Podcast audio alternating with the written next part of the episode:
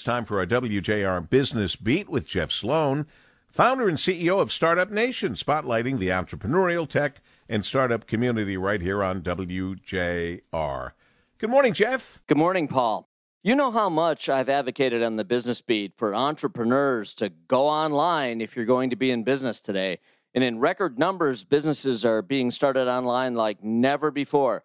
But now, a new study conducted by the American Express company, Accertify, indicates that businesses online face an ever growing threat.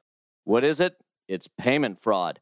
Accertify surveyed 105 respondents from merchant companies in December 2020, and it found the following Of greatest concern? Well, 38% of merchants saw an increase in online payment fraud last year, and 25% suffered from an increase in identity theft. Other areas of fraud concern?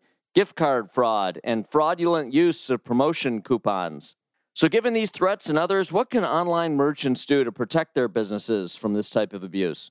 First, get a good technology vendor on your side who can guide you to the best cybersecurity and fraud prevention tools.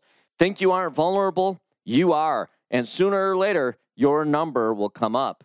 Next, Put strong identity validation in place so you only allow well intended customers to conduct transactions on your site.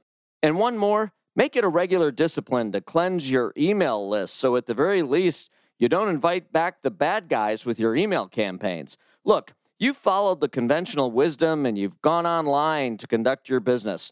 You've worked hard to come up with a great idea and to make it happen and to execute every day with focus and conviction. Don't let the bad guys cut into your profits and take from you what you've worked so hard to earn. This is a call to action, everybody, to take this seriously and make it a priority now. I'm Jeff Sloan, founder and CEO of StartupNation.com, and that's today's business beat and the great voice of the Great Lakes, WJR. This segment brought to you by Dell Technologies.